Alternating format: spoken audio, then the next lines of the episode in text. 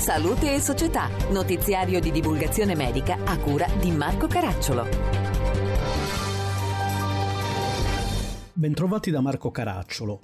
È online il sito web oltrelaspasticità.it, realizzato da Ipsen, azienda biofarmaceutica, in collaborazione con neurologi, fisioterapisti, fisiatri, assieme all'associazione di pazienti Alice. Sentiamo il servizio di Massimiliano Bordignon. Si tratta del primo sito internet realizzato in Italia dedicato alla spasticità post-ictus, un deficit neurologico, l'ictus cerebrale, che rappresenta nel nostro paese la prima causa di disabilità nell'adulto con quasi un milione di persone che convivono con le conseguenze della malattia. Fra queste la spasticità è presente in quasi il 20% dei casi entro tre mesi dall'evento e dal 17 al 38% dei casi a un anno dallo stesso. Spesso sottodiagnosticato, questo tipo di spasticità può causare disabilità gravi alla persona con un impatto fortemente negativo sulla qualità di vita dei pazienti e dei caregiver. E molto c'è ancora da fare sul fronte riabilitativo e Nicoletta Reale, presidente di Alice Italia, a raccontare come sia strutturato il sito. Eh, prevede una serie appunto di informazioni eh, sul, eh, in modo che eh, la persona e la famiglia diciamo, prendano consapevolezza di quello che è la problematica Dopodiché c'è una serie di ulteriori informazioni su come reagire e affrontare la spasticità ehm, che si deve avvalere di un percorso eh, dedicato a secondo dell'entità, della gravità della spasticità e anche della possibilità di appoggiarsi a dei centri di riabilitazione.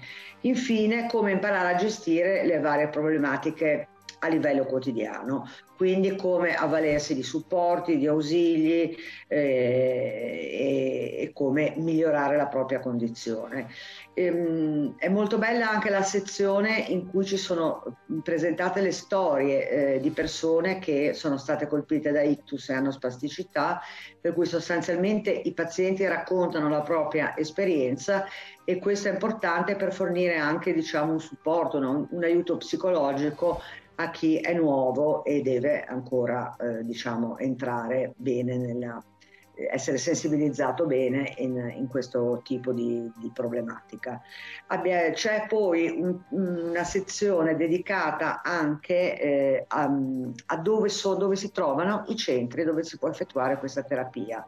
Molto semplice, per cui è un, realmente un, un supporto importante e pratico per chi la vive. Ma cos'è la spasticità post-ictus? Ne parla il professor Andrea Santamato. Allora, l'ictus, eh, disturbo di circolo eh, cerebrale, eh, insorge quando eh, per diverse cause uno dei vasi che irrora l'encefalo subisce un'ostruzione per un trombo, per un embolo, oppure una rottura e quindi crea un'emorragia.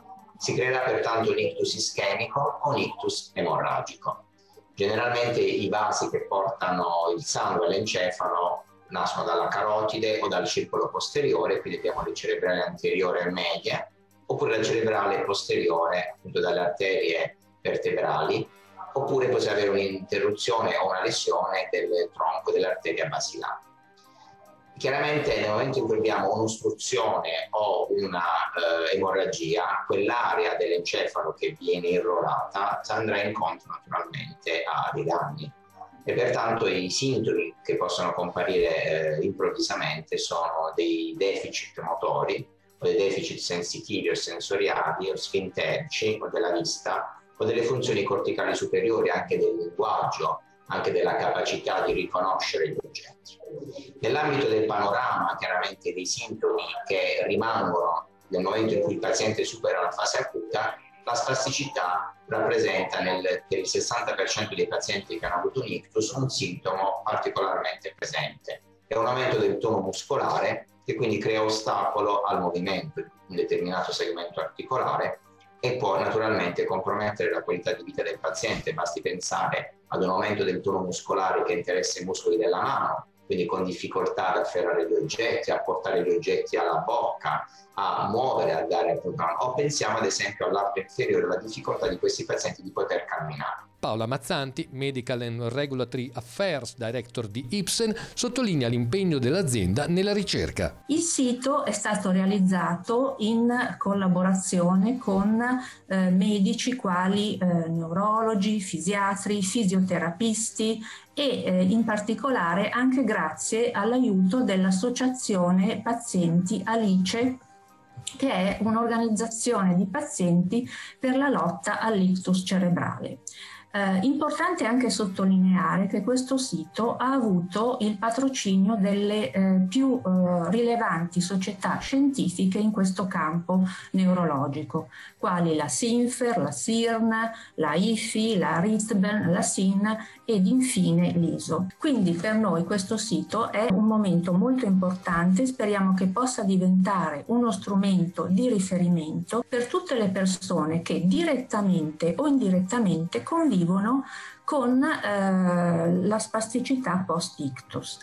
Eh, a questo proposito devo dire che Ipsen è un'azienda biofarmaceutica internazionale che è focalizzata a migliorare la qualità di vita dei pazienti e eh, quindi ricerca eh, delle nuove soluzioni terapeutiche in campo oncologico, in campo delle malattie mh, mm, mh, mm, rare e soprattutto nella eh, neuroscienze come abbiamo visto. Eh, infatti abbiamo eh, portato avanti un supporto a campagne di sensibilizzazione di associazioni pazienti quali ad esempio Alice anche delle, eh, dei momenti di counseling per questi pazienti. Quindi il nostro obiettivo è quello di aumentare le conoscenze della patologia, aumentare le informazioni che siano sicure però verificate per eh, momenti di prevenzione, di diagnosi e di terapia. Per questa edizione è tutto. Da Marco Caracciolo a risentirci. Abbiamo trasmesso Salute e Società, notiziario di divulgazione medica a cura di Marco Caracciolo. Per consultare l'archivio delle puntate precedenti visitate il sito internet www.divulgazione.it.